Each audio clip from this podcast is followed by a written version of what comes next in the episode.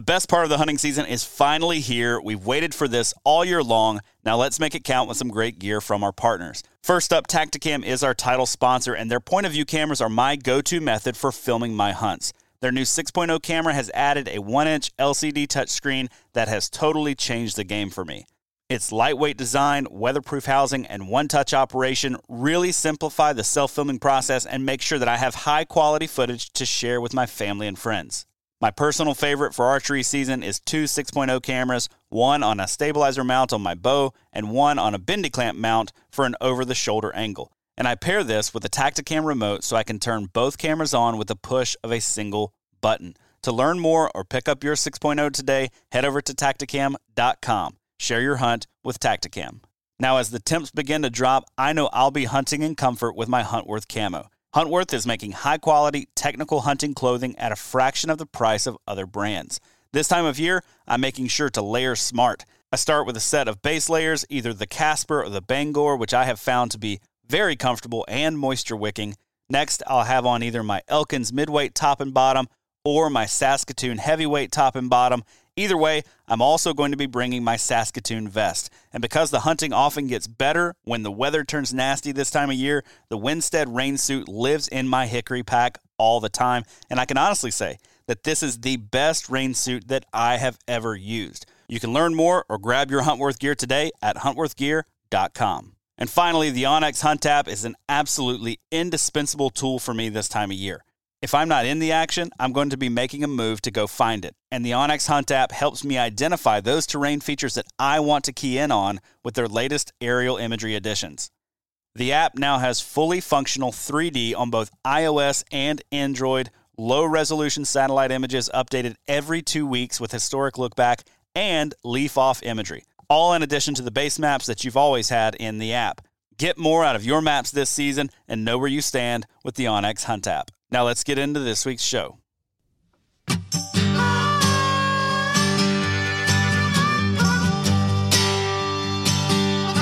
Welcome to the How to Hunt Deer podcast, which is brought to you by Tactacam. This podcast aims to educate those who are interested in becoming deer hunters, brushing up on essential skills, or maybe just adding a few new tactics to the toolkit. Here we cover a variety of topics that are going to help you be more confident and successful in the field while you're hunting deer. Thanks so much for tuning in with me this week. Guys, I've, I've been on a little bit of a hiatus. It's been it's been a crazy Christmas New Year season. And uh, things have really taken off with doing some consulting this time of year. And so I've been doing a ton of traveling, which makes it difficult not only for me to just sit down and record a podcast, but sit down and put the time that it takes into it to actually schedule with you know high quality guests and so i haven't been pumping out a lot of material here lately. I'm gonna get that back on track here pretty quick. Uh, i had ethan eskew on though a couple weeks ago. If you didn't listen to that episode you need to go back and listen to it. It was fantastic and i'm looking forward to putting into practice a lot of what he talked about in that episode. Got a good one for you today. This is actually a rerun episode but not a rerun from how to hunt deer. This is a rerun from the Wisconsin Sportsman podcast. Uh, when I had a chance to catch up with Mr. Sam Bilhorn of Whitetail Partners. Now, you've probably heard of Sam. Sam is the owner, founder of Whitetail Partners. I am actually part of the Whitetail Partners team. We're a team of habitat and whitetail deer hunting property consultants. A couple guys on the team now have their real estate license, and so you know, things are really cranking here at Whitetail Partners. But I wanted to rerun this episode that I originally aired on the Wisconsin Sportsman podcast last year because Sam and I had a chance to just catch up and talk about does your property need a tune up? Like the place that you hunt, you know, is, is it doing what you need it to do? One of the most consistent things across the board that I think you see in the whitetail hunting space is that those guys who kill big deer consistently have access to quality ground. Now, that might be on public land where they've got some good quality public around, or they know where good quality public is, and so they, they travel there uh, year after year, kind of like I'm still doing to Wisconsin. Uh, or they own a piece of ground or lease a piece of ground that they were able to control and make it what they wanted. So, in this episode, we're asking hey, does your place need a tune up? Does that mean uh, you need to go find some new public because the public that you're hunting is just not getting you where you want to be as far as your goals go? Does your owned property or leased property need a tune up? And what can you be doing this time of year to make that property what you want it to be? And sort of underneath all that conversation, how do you even step back and evaluate? Right? Because there's a lot more that goes into whether or not this was a good hunting season than, you know, whether or not you killed a giant buck. Like there are a lot other a lot of other factors in there in there that you need to take into account. So that's what we get into in this week's episode. I hope you enjoy it. Without further ado, let's jump right in. Sam, welcome back to the show. Hey, happy to be here, Josh. Uh, thanks again for having me. Yeah, thanks for coming back on. Your voice sounds a little bit better than when I talked to you last week. Yeah, I've been a little raspy, recovering from having been sick here the past week, so forgive me of that. Yeah, well, if you if you cough a few times, that's all right. We'll uh, we'll make our way around it. But hey, Sam, how's your uh, how's your season been so far? Uh, I've had a I've had a really great year. It's been you know just a refocus of for me to just enjoy being outside, and um, uh, I've done a, most of my hunting has been with others, uh, especially with my son.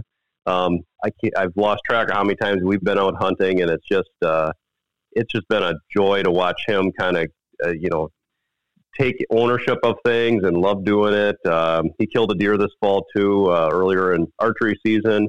Um, he uh, we, we had some good action during rifle season here recently, and had a couple couple opportunities we weren't able to capitalize on, but just really been enjoying being out. And then for myself, um, we I've I've really uh, made a point of hunting a lot of different areas across the farm and seeing what's going on you know, I have a, a, couple bucks I'm still interested in, but I know that uh, just the way that they are operating, that it's it's going to be a tough tough one for me here. Perhaps late season I'd still close, but I've kind of known that all along. You know, we have a, I think uh, it's seven or eight three year olds now that are um, doing doing really well, and we've been able to uh, have that age class be strong this year. But the couple four year olds uh, we had um, uh, one has seemed to have disappeared, so maybe uh, uh, fell on another property, and the other one fell to a, a, neighboring bow hunter who I know really well, and happy for him and how that, that, that went down too. So been a good year, and and enjoyed so much of it. Um, and but it's it's quickly turning to uh, to habitat season here now for us. Yeah. So when it comes to hunting in the late season, I mean, is this is is this a time where you typically find yourself still with a buck tag in your pocket, or is this a time that you're not normally getting after them very hard? You know, and it's funny you mentioned that because uh, I'm not normally hunting this late into the year with still with a buck tag, and that that has been um, it, has been fun to go out there with a muzzle loader. I mean, the past two years haven't had that, and uh, to enjoy that all these different seasons we have uh, in our state. Um, still might get out with a bow here yet. Like I said, kind of just uh, watching from afar with the food plots and the cameras now, and having all my cameras kind of staged that way to target in on on what's coming to the food plots. Have have had some new bucks show up just even in the last few days, and uh, some good ones at that. So yeah, I may not be done yet. We'll we'll see how things go. Yeah, when you when you get into the late season, so your farm is have you said forty acres? Is that right? Well, we we own forty own acres, 40. Um, and then you've got a larger own, yeah, property. There's a forty. Yeah, there's well, the greater farm is four hundred acres, but uh, I would say about eighty to hundred that we have strong control of as far as what we're able to do there and, and where we hunt. So I I hunt effectively about on eighty acres. Gotcha. When it mm-hmm. comes then to the late season, when you say to yourself, "Hey, I've got a couple of good bucks showing up, but I've got a strong crop of three year olds." How mm-hmm. much does that play into your thinking when you're like, I don't necessarily want to bump all these deer onto the neighbors this time of year? Well, actually, I'm once the firearm seasons are done, I think 99% of hunters are done. Okay. And and, and that's my yeah. Maybe my gut feel or just what I see the activity uh, of others die off. No, there's a there's a few. Like I said, I have one neighbor adjacent to me who's a, a good bull hunter, and uh, he he probably will be out. So I am mindful that way, but I'm actually a lot more aggressive because I feel I have nothing to lose, and I'm not worried about pushing a deer. I'm I'm going to take those risks.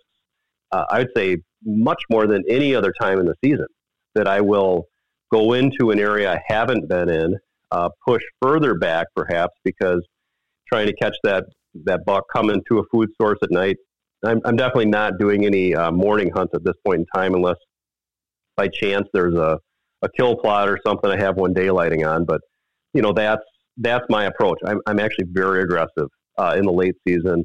Uh, I'm not worried about bumping a deer at all. Interesting. Okay, so once that once that gun season's over, that's kind of your mm-hmm. trigger of like, okay, if if I bump some three year olds off the property that I'm hoping will be sticking around for next year, I'm not going to lose yeah. them all. Yeah. Whereas in a firearm season, you you bump you bump seven, you might lose four of them, and uh, you don't want to yeah, do that. Firearm firearm season, we are extremely careful. Yeah. We we just hunt on the edges, and it's mostly with the kids, and it's more about the culture and the camaraderie than it is uh, buck hunting. Yeah, yeah. So heading into next year, then, I mean, you said it's almost habitat season. Uh, mm-hmm. What are what are you thinking about, or where are you rethinking maybe your own plan for your property as you're like, hey, you know, here's where we are, here's how the property has performed. How long have you been sort of intensively managing that property? So, what I'm always looking forward to at this time of the year is getting out and um, dissecting the property. You know, so as soon as we're done hunting, uh, and and that's for our, our whole party. You know, we want to be considerate if, if some people are still at it. But as soon as we're done, is getting out there, and I want to go over every square inch of the place. Um, you know, on 80 acres, I might, without exaggeration, spend a day walking around. Okay. Um, and and what I want to see is, you know, how are the deer using this perhaps especially differently than I expect them to? You know, I um, obviously on a highly managed property, almost every deer movement is predictable for us as far as where we expect them to be and why and all that. And it, it starts to ask questions of, you know, why is this bedding area being used so much or why is this bedding area being used so little? Um, or, you know, whatever that case is, is um, as a property goes, you're never done. You're always looking at it to say, you know, okay, this bedding area, it's starting to thicken, or not thicken up, but you know, it's starting, it's needing some maintenance. Maybe we need to rehinge cut some trees, or we need to go in there and we don't want deer leaking out in this direction, so we're going to close that off. You know, all these little details. I think a lot of it revolves around travel. I want to see how deer are moving throughout the property because that's how I intend to uh, capitalize on those opportunities. And if they're taking some route I don't want them to, I'm going to change it. And those are the type of things where I'm making notes and mental notes out in the field as to as to what to do. Yeah. So, and how long have you been managing that property now? Uh, about five years now, coming five up on five years. Okay. I, mm-hmm. I just wanted to highlight that because what you just said, you know, you're going to walk every inch of that property and you've had it for five years. So you've gone through this process five different times but you don't mm-hmm. sit back and say, well, I know the property. I don't need to go check that out. You're still getting out there and confirming what you suspect and believe is true of the property and the improvements that you've made. Absolutely. You know, and that's huge. Uh, hands, hands down. And I would say, um, one of the things that is most easily overlooked is open field development and food plots and those sort of things because you say, and, and not just necessarily the type of crops you have or what, what you're putting in there, but the structure of that. I'm I'm continuously making tweaks within the fields to segment plots either with warm season grass or, or corn uh, or plot screen um, or you know uh, edge feathering if we're got a adjacent timber edge to, to manipulate that timber some more. Um, I'm getting more and more into directing travel through plots, be it with, um, I do like a lot more clover walkways and uh, even bringing in little strips of grass here and there just throughout the plot to give it a lot, you know, a lot more structure. It's not just, you know, this open rectangle of food. It's, it's a maze and pockets and all these different things because I want, I want deer to be as comfortable in that plot as they are in my bed, you know, bedding areas. Yeah, and that's something you know, growing up doing food plots on on hunting clubs and things like that. That is not something that we did uh, really much of. We would we would occasionally plant, um, like if there was a fire break or a small, you know, an old dim road or an old logging road going out of the of the plot, we would plant that at times to kind of make it more predictable where the deer, how the deer would travel into the plot, but we left everything mm-hmm. as kind of a destination. You know what I mean? It was just a, a rectangle or a circle or an oval of, or even an hourglass if you're trying to get fancy with uh, some bow, you know, bow setups. But it, it's a destination for food. You know, we're trying to get deer mm-hmm. into the plot, and that creates all kinds of problems when you, uh, one, if you would like to hunt it in the morning or hunt that area in the morning because you're blowing everything out of a destination food source. And number two, when you're getting out in the evenings, there's almost no way to get out without spooking some deer because even if there are no deer in the field, they may be 10 yards into the woods and you don't even know they're there. Those are great points. A couple things that come to mind with that certainly is access and a concealed blind. Um, I I won't uh, set up a, a hunting plot, whether you call that a destination or a travel plot or a kill plot, whatever you whatever type of plot that is. I won't create that hunting setup unless I can get in and out of that blind virtually at any time. Now, obviously, there's always a little bit of noise you can make getting in and out of a blind, and if you got a deer 10 yards in front of you, it's not perfect.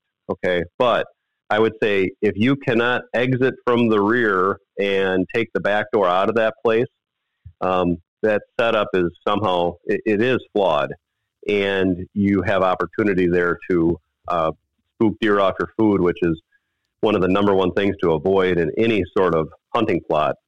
Um, back on the travel side of the deer and the predictability of their movement throughout, uh, like I said, the getting deer to move through a plot. So you might have a, a two acre plot, but if a deer enters that field, what is the probability that they're going to come to your bow range, your be it your whatever location that is or range that that is?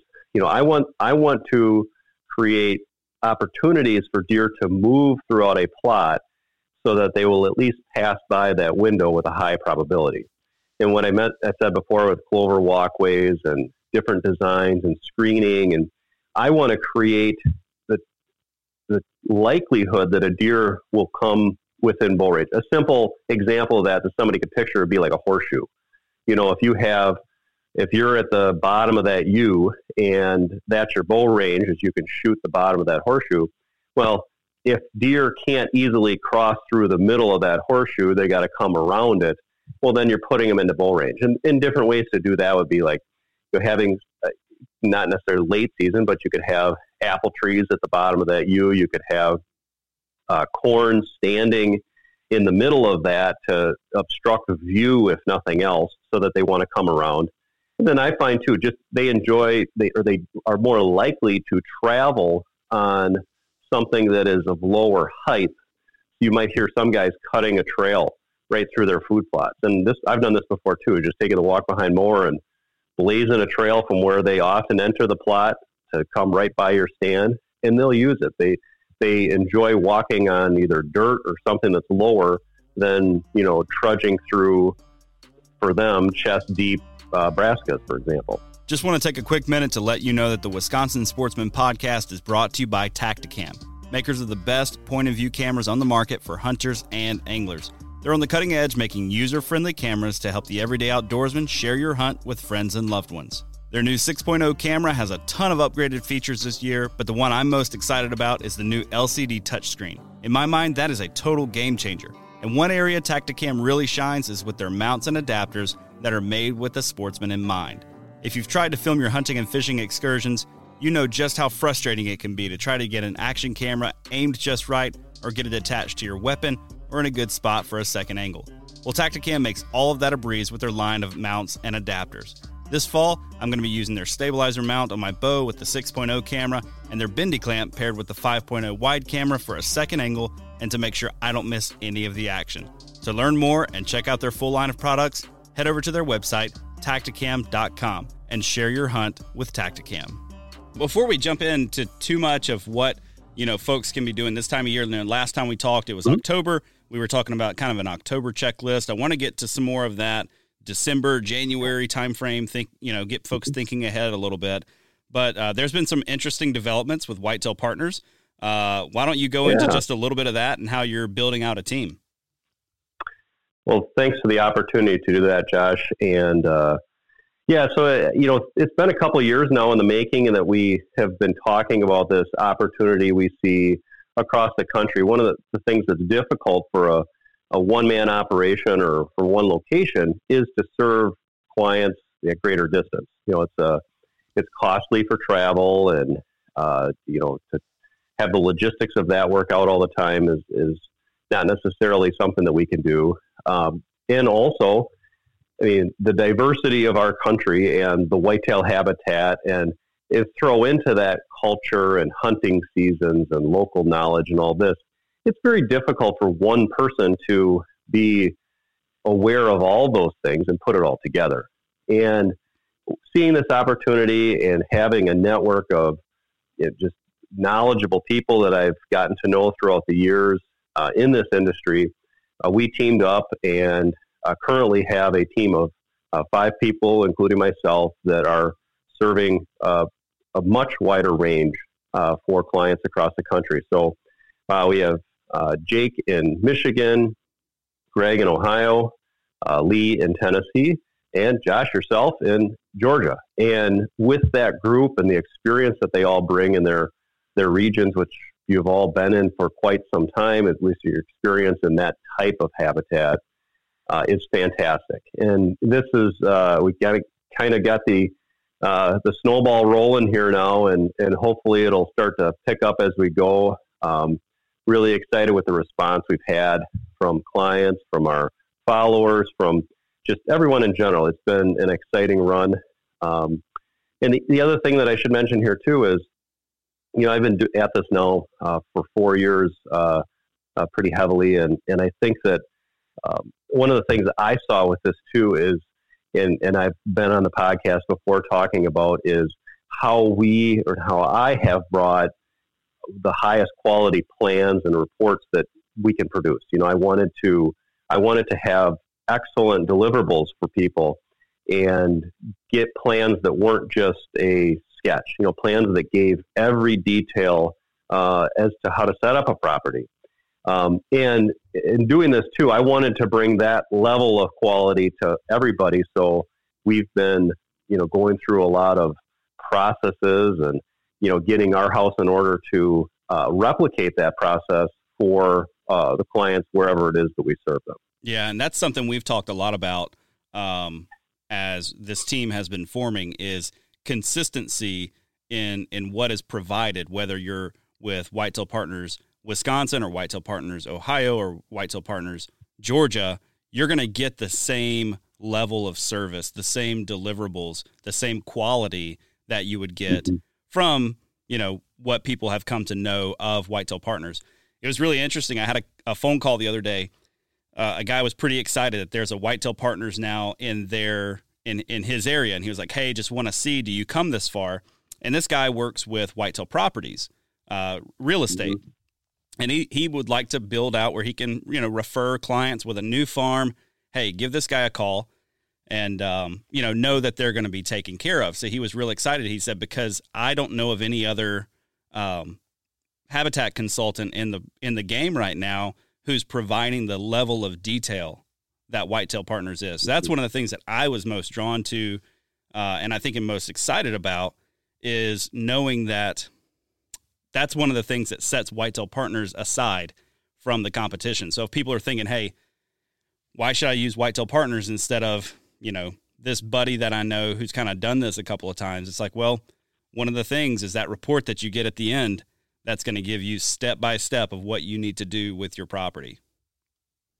Yeah, that's a great point. I, the the report is intended to be a how-to manual as much as a here's your plan.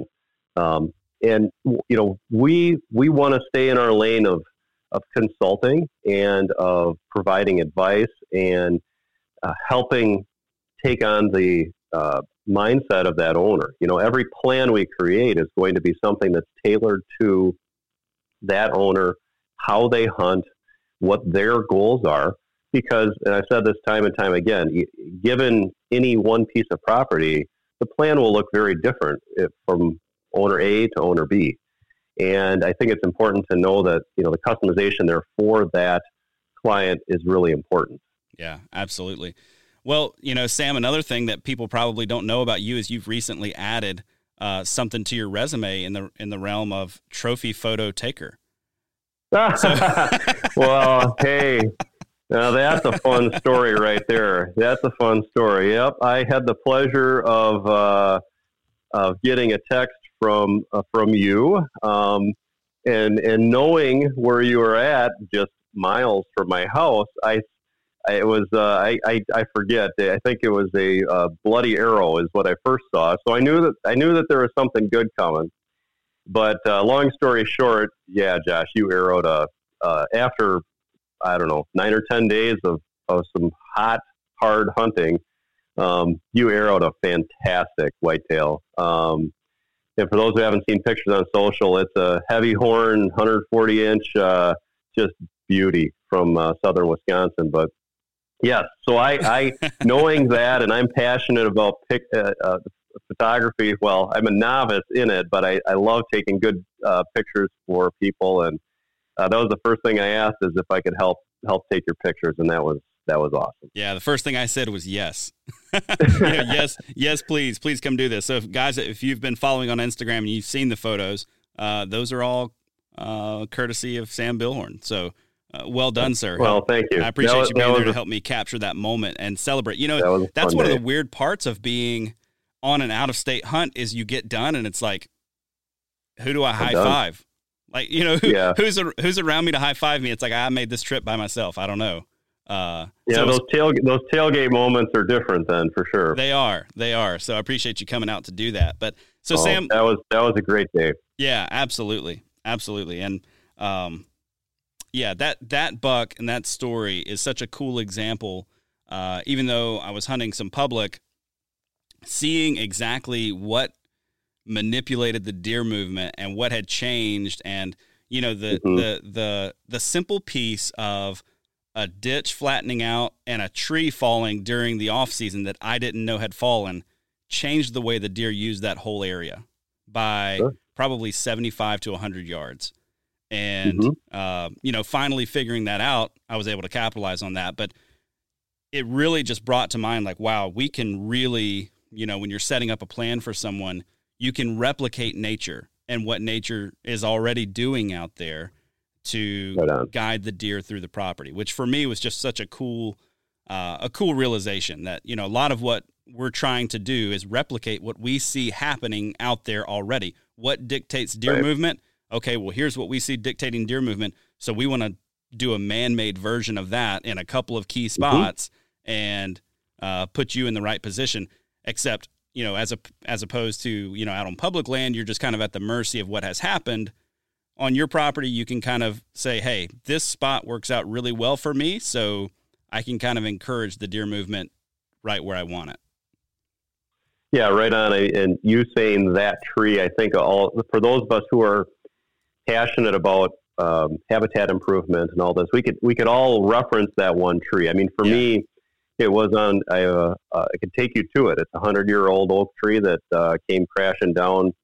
This is maybe ten years ago, and and seeing how that changed deer movement throughout the property was was my aha moment too. Mm. To see it, it, just how that uh, can manipulate, you know, how that in nature happens, and now we want to replicate that uh, that's what so much of these habitat plans are about is is going in there and defining things, defining bedding, defining travel, uh, just to name a few, and how that happens. Well, and I would say it's also a third mock scrapes, you know, where yep. we want to define where that happens. You know, so many of the uh, all of my hunting setups, I'll say, except for ones on food as, as much.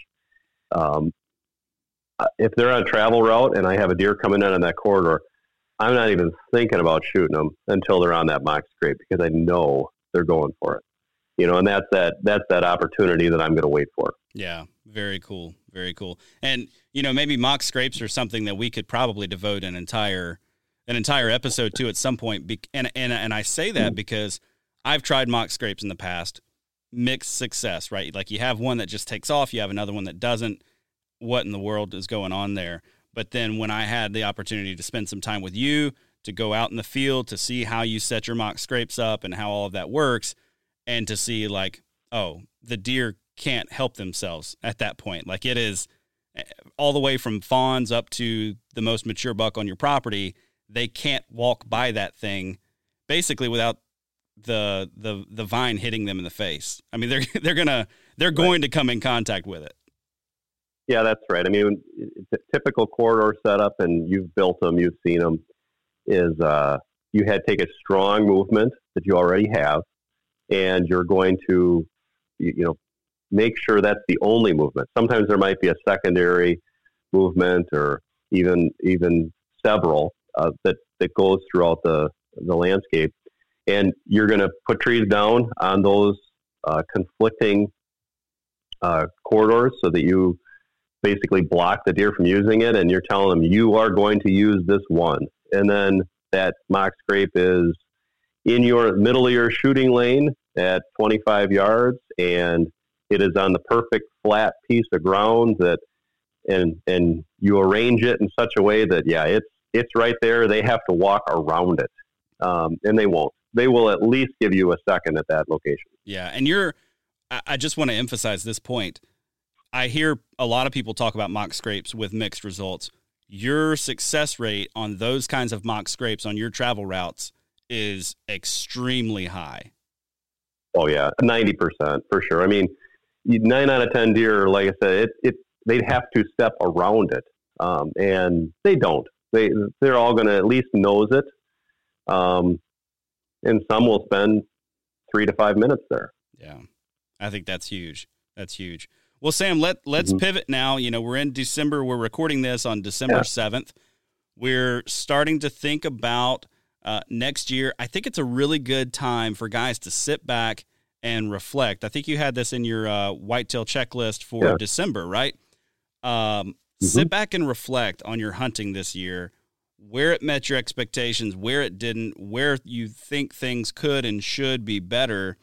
I'm curious, what are some of those telltale signs for people that, hey, I need to uh, make some improvements, tweak some improvements, give Sam a call to get his perspective mm-hmm. on my property because I didn't see what I wanted to see. And what I what I hope doesn't happen uh, is people who say, well, I got a buck this fall, therefore everything on my property is fine because that's not necessarily the case. It's it's easy to think, well, I got lucky, so therefore I'm just going to hunt next year exactly like I did this year and bank on that to happen again. Um, that's not necessarily the case. So, what are some of the things that you're thinking about that make you wonder? Do I need to tweak some improvements? Do I need to change some things? That you know what what is what was dissatisfying for me in my hunting? Well, that's a great setup. Good question. Good points too. And I, I particularly picked up on the one of uh, I'll say having a short memory, whether you were successful or not, um, that doesn't necessarily play into next year. Now you can confirm or deny how that happened, and you know work to uh, replicate that next year. But I would say it's it's starting from, and I, and I will reference it again, looking at your property here now immediately following the season, and seeing how it is functioning. Um, you know, some of those, a couple more telltale signs before we go into that, like, you know, the, the risk of butchering the statement, I'll, I'll try and make it is uh, if you've done what you've always done, you'll get what you've always got, you know, something along those lines of, you know, did you hunt the same three stands repeatedly this year? Well, were you successful? And maybe you were, and that was because it's, it is a perennially good spot, or maybe you weren't, and you need to rethink that that's no longer my go-to spot. Um, so that could be hunting setups. Um, you know, are you are you utilizing all of your property, or is there you know the 40 or 80 acres that you just haven't been touching because you aren't sure how to hunt it, or whatever that case might be? Um, a lot of the recommendations I'm going to make in a plan revolve around hunting the travel of bucks and uh, how they move across the landscape. So that's that's one of the key things I'm always looking for is and and one of the things I like to do is take look at the travel routes across my landscape. Even and I make the recommendation to, to people turn on the tracking on your uh, onX or whatever you, you use and and go walk all of those trails, lay them down, see what's going on. And and maybe you're not doing it for absolutely every single track you can find, but the ones that have been repetitive, I think will help show you uh, what's going on in your property, and then ask the question: Well, maybe is there a way to consolidate these by doing some tim- uh, timber manipulation or whatnot? And looking at them and saying, what are the best setups that I could do, or is there a setup I'm missing? Because sometimes, especially for those who've had a property for some time, you do get in a habit of doing certain things, and all of a sudden, you know, whether it's yourself realizing it or somebody else, uh, there one of the best hunting locations you had, you were you never hung a stand there, and it just became your habit of doing certain things. Um, another one is access. How are you getting to your property? One of the one of the things that um, is easy to do is we were talking about this uh, uh, before the podcast was walking our our logging roads, our our various maintenance roads. Um, good exercise to do is say where did I set foot on my property during hunting season, and just take the you know maybe you have a log of your hunts or maybe just go from memory. Okay, when I went to this stand, just draw a line on your property where you went and go through this exercise. And all of a sudden, if you realize that you've crisscrossed your property 14 times throughout the season, uh, well, you maybe you, you may be your biggest problem in how you're accessing stands. Another indicator, if you're looking at trail cams and that sort of thing, is did you acquire more bucks throughout the season, or did you acquire or did you lose them? Did you did did your numbers go down? Your deer numbers too. You know, one of the and this is something that on the very high on my list is I think my doe number slipped a little bit, and it wasn't because we've been harvesting does, uh, though we have been because we know where our deer numbers are. But I think our bedding needs a tune-up. You know, I think some of our bedding areas aren't being utilized as much as they have been in the past, and that's going to be a high priority for us. So what you know what is what's the thing going on and, and then starting to search for the cause this episode is brought to you by the onX hunt app onX gives you up-to-date landowner information color-coded public and private land boundaries and gives you a ton of tools to help you hunt smarter one tool i'm loving right now is their optimal wind feature which lets you set the optimal wind for a given location then tells you in real time whether the wind is good bad or just okay for that spot you can try it risk free for seven days right now. Just download the onX Hunt app on your preferred app store today. As we begin to shift our minds to December, January, um, you know, a lot of folks are shifting gears. They're thinking, I'm going to be uh, getting out on some hard water and doing some ice fishing and, um, you know, or, or whatever the case may be, maybe getting out pheasant hunting and that kind of stuff. But for those who are thinking, all right, let's get a jump start on some of this habitat work, what can we be working on right now, even with colder temps and maybe even with a little snow on the ground? Well, as I mentioned, with going through that walk and dissecting the property, I mean, the observations, the information is the most critical thing now because it's just following the hunting season. So I know this is probably the third time I've said that, but what I would say a couple ways to do to, to do even a better job of that is to have a few different colors of ribbon, a marking tape in your in your pocket when you're going out and okay, this is something I want to block or this is something I want to open up. And giving yourself those markers for later will be really helpful because then you can go back and say, okay, I want to make this into a better corridor or perhaps this bedding area, whatever those things are, is to have those those ribbons out there in the field when you go uh, to do that work. So that's that's definitely one to make those to, to make better on that observations. Obviously, taking notes is another good one. That's uh, it, it, becomes difficult in the field sometimes to do that, uh, but taking the time to write things down will organize your efforts later. As far as the habitat work itself, um, you can get after things with a chainsaw right away. Um, getting any sort of cuts done, your bedding areas, your corridors. Um, I always tell people it's it's great if you can move quickly, seeing the sign, and get that cutting done before you have heavy snow, especially here, you know, talking in the north. Uh, it uh, it becomes very difficult once there's a good amount of snow on the ground to to get a to move around to be safe um, and and do all that. And the other thing with tree cutting at any time of the season here is to be sure that it, it isn't too cold. Um, I don't want to be doing hinge cutting uh, if the daytime temperatures aren't getting into the higher 30s or 40s, because if you have frozen trees, they're going to be more brittle. You're going to have uh, more loss in your cutting, and, and if you're in particular doing hinge cutting, uh, that is uh, counterproductive to what you're trying to accomplish. Yeah, yeah. So this time of year, then, are you employing? So obviously, you're going to be doing some hinge cutting and that kind of thing.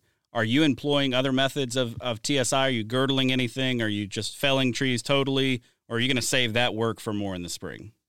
Yeah, so you can do all of those things. Uh, I'm I'm not uh, much on girdling. I don't like seeing the the dead standing trees. I'll just fell them, put them on the ground. I'm pretty comfortable with that. But um, other things that you can be doing um, in December uh, is looking around and seeing what you want to add in spring.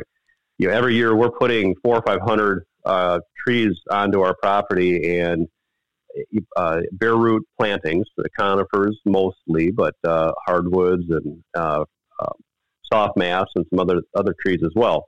But uh, looking and making your list and getting that order. In a lot of these places, these nurseries that handle bare root trees, uh, the, there's some of the more popular species that will, even in December and January, they'll close those out. They're sold out because they only get so much stock or they've only committed to so much. And then you won't get those in. So it's, it's, this is definitely one of the things you got to plan ahead further on is your, your bare root tree orders to get those done uh, mine's already in, for example, here in early December uh, for spring, but to get after those for sure. And it's it's never uh, too early to look at other orders too. You know, your food plots. Maybe you want to lay those out a little bit and think about the architecture of how you might want to change that.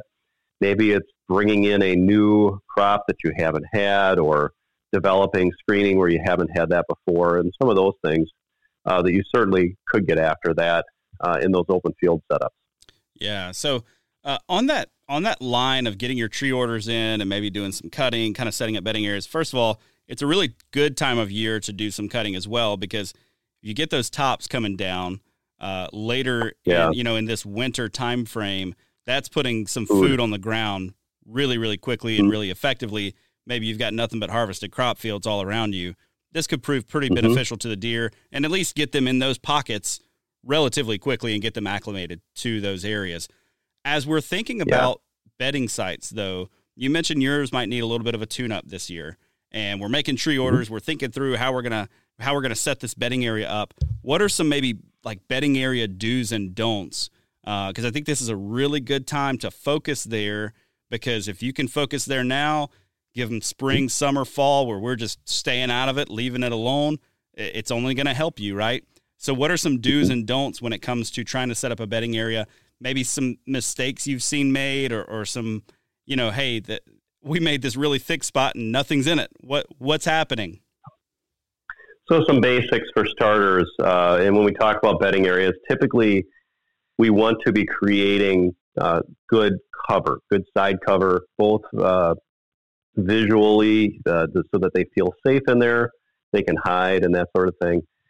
Um, you can. I always say this just with a smile: is you can never undercut a bedding area. You know, you most of the time that's the problem I see is people just drop a few trees, they hinge half a dozen trees here or there, and you look up and there's no light getting in. Those hinge cuts are likely going to die, and they weren't enough cover to begin with. Uh, in general, you need to open up that canopy, something to the effect of at least 50% or more of those big canopy trees coming down.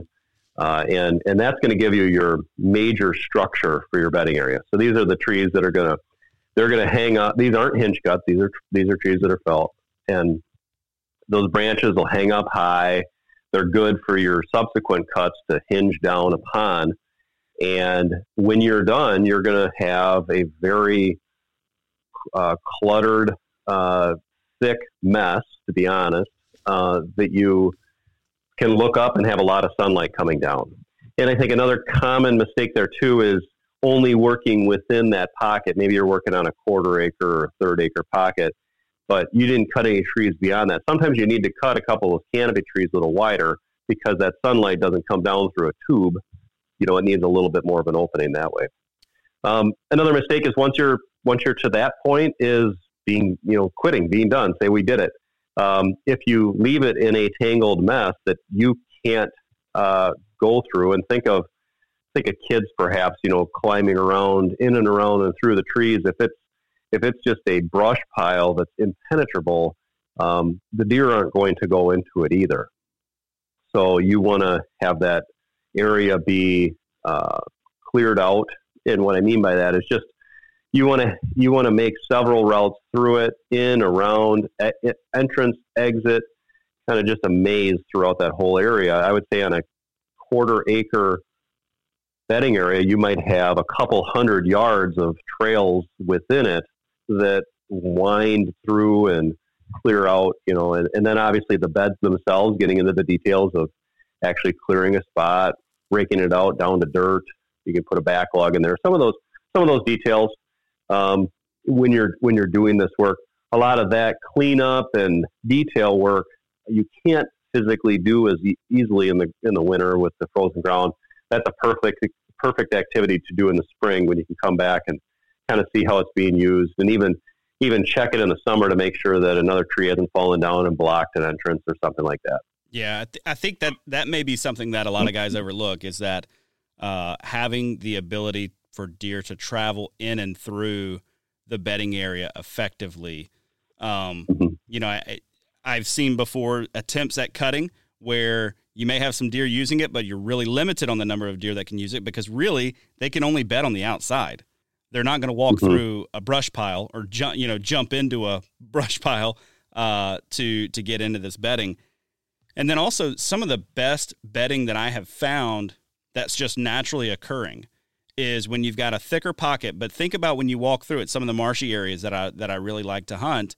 You know, you've got red dogwood and all that stuff down in it. Yeah, it's really thick. Yes, it's really gnarly, but there are sufficient areas for you to walk through as a per like you as a person can fit through there. It's you're not just mm-hmm. pushing right. through the brush continuously.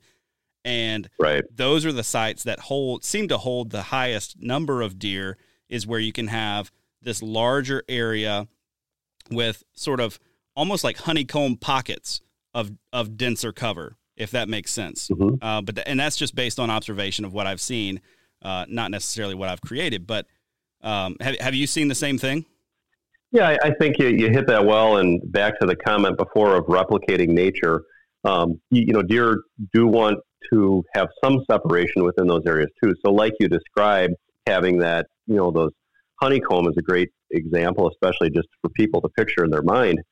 Uh, a simple example I'll give is if you have a um, brushy, uh, kind of an old old field habitat where you have little pockets here and there of where deer are going to bed, you know, throughout it. But there's one main trail that runs through that whole area. You know, a deer can veer off the side. Maybe they're bedding underneath a honeysuckle bush or something like that. And you can replicate that. I do it with a mower, is go into an old field and I say, here's the main trail through this field. And then I'll spin off of that with the mower and mow just a, you know, a 10 foot radius little pocket down to dirt and, you know, get back on my trail and walk out. So, you know, you can, you can replicate this uh, in any type of setup. You, you talk about a lowland setup. Mine's maybe an upland brushy field and we talked about timber before, all very similar in that you uh, want numerous bedding areas throughout and also then uh, options for travel uh, coming in and out of that. Yeah. So I'm curious now. Uh, we've probably got some guys listening who have done some some habitat work on their property. They've tried to maximize. Uh, they've tried to put in some features that are going to hold the deer with bedding, that are going to influence movement, and maybe they're they're not satisfied with their results. Like maybe they've done it themselves and they're kind of like, ah, where did I, where did I go wrong? Uh, if that makes sense. So, what are some of those key things that you've noticed? Maybe it's with travel corridors, maybe it's with your food plot setup, uh, where guys have you know put in the work, well informed, but it just they didn't see the results that they were hoping to see. I think one of the most common things that come to mind in this subject is always um, that the improvements relate, that they work together. And it's possible that a guy can say, okay, bedding, I need bedding. Well, I'm going to put that on this. I hear south-facing slopes are good. I'm going to put it on the south-facing slope, and all right, we've got an improved area, and they're going to bed there. Well, his main access into the hunting land is right there, and he walks by it um, every time he goes out to his setups. You know that that probably wasn't a good choice from the standpoint of how he had to access the land. And maybe he has a different means of accessing it, but I mean, obviously, that's where our recommendations come in is to look at something and say, it isn't about understanding just a what a feature is and how to do it. The where part of it is equally important. If you're um, you you could have some of the best looking habitat and be very desirable for whitetails, but only if you never hunt it because it's unhuntable. Your access to your stand or your stand itself, um, you have one opportunity to do that, and that's the first and only time you hunt it because you, after that it's just screwed up. And I think that that's that's the that's by far the most common thing whenever I see improvements is that it was um, perhaps in the wrong location. Another thing that I think of too, as it relates to these things, is um, the the order in which things are in. You know, we have when we want to develop travel, it uh, it's often we talk about generically bedding to food, food to bedding, but where we put improvements uh, within that in, in, the order that we have it is very intentional too. I think a simple example we talk about every now and then are water holes. A water hole is a highly attractive uh, element to a property. I don't like seeing them in the open sunshine of a food plot. Uh, for for me, well, one, just the functionality of keep them keeping them in the shade so that they're uh, more likely to be filled and all that, um, and also secluded and and these different some other aspects that come into how deer use them, and also not wasting that improvement on a food plot, for example. You know, the deer are already coming there for the high water content food that's there, and that's why they're there. They don't also then need a water hole. It's better off placing that, you know, 80 yards back into the cover where you have a hunting opportunity to catch that buck more in a staging uh, area that he's coming into that plot. So anyway, a couple examples of the, the where those placements are uh, tied to it. In particular, hunting access is probably number one. Yeah, I, I really like that, and that was actually where I was hoping you would go. Is how these uh, how these features function together because as I've as I've talked with guys about you know habitat improvements, they've done a lot of of good work and maybe even their execution of that specific thing was really good, but it just doesn't quite relate well to either their access or the food or mm-hmm. the travel or the yep. bedding. It's just it's just a few little tweaks, you know, and the the difference between something being really well used and your improvement not being well used can be so minute. You know, it can be, it can mm-hmm. just be a little a little off, and uh, maybe you can tweak it and and begin to improve it this year. How quick are you seeing bad access mess up a property? Let's say an average property, forty to eighty acres that a guy is hunting. How quickly are you seeing poor access uh, mess that property up? Because I grew up and and one of the ways that that we that we hunted a lot was we hunted a lot of food plots, especially in the afternoons and the food plots were were well used to fill up with does, all that good stuff. But gosh, I think most of the plots you had to walk through at least a part of the plot to get to the stand, to get mm-hmm. into the the blind or wherever it was, because it was just that was the simple way to do it, right? You drive your tractor in, you plant the plot, you pull your tractor out, and then you got to stand off to the side because you don't want it on the road because you got to get your tractor through there. So you end up having to walk through the plot every single time you access that, which means deer are going to smell you every single time. So, how quick do you see that having an impact? Well, in the example you gave of a small property, that impact is it, it's the first hunt, and it's sustained throughout the season as long as you use it.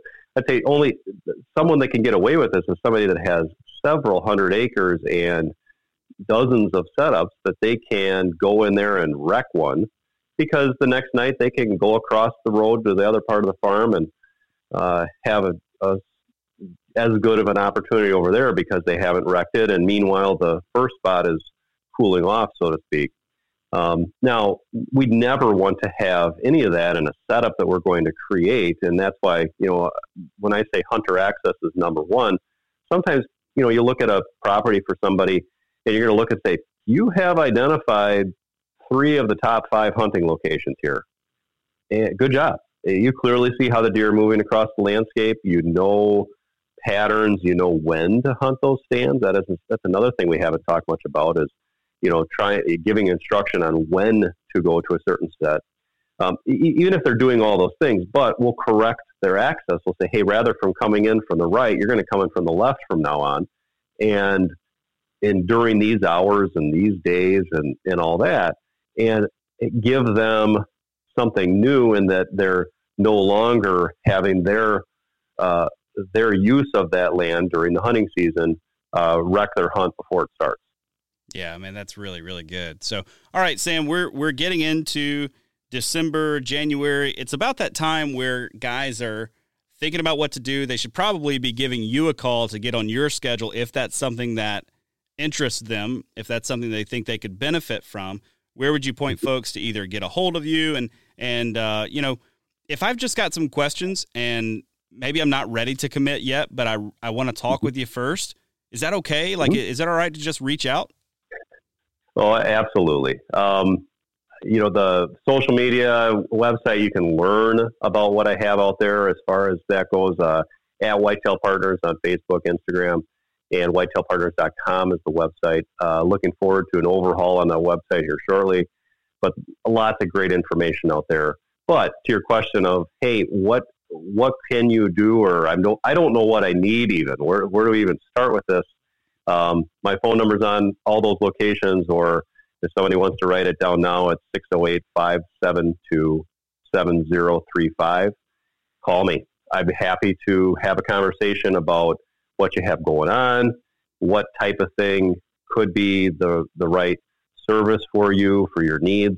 Um, we have basic services that are as simple as a couple hour Q&A session where we sit down and go through your property on, on a shared Zoom meeting, uh, or the, you know as extensive as multi-day visits to properties to dissect them, come up with a full full scale plan, and and give every detail like we've talked about uh, in in this podcast, and anything in between that. You know, sometimes we'll work on even a virtual uh, design where we give some of the basics of how to go about setting up a property, and that's more of a middle uh, price point on that. But yeah, to that end, uh, go online or give me a call, and I'm happy to to help you out. Awesome. Well, Sam, thanks for your time today. Appreciate you coming back on. Look forward to uh, talking again. Yeah, Josh. Uh, thank you for your time very much. That's all for this week's episode. As always, thank you so much for tuning in. If you dig this show, be sure to subscribe to this podcast wherever it is that you get your podcasts. If you could leave us a five star review, I would very much appreciate that. While you're at it, you can follow along with my outdoor adventures on Instagram at How to Hunt Deer. That's also the best way to get a hold of me, suggest topics that you want to hear, guests you want to hear from, or questions that you'd like me to explore on the show.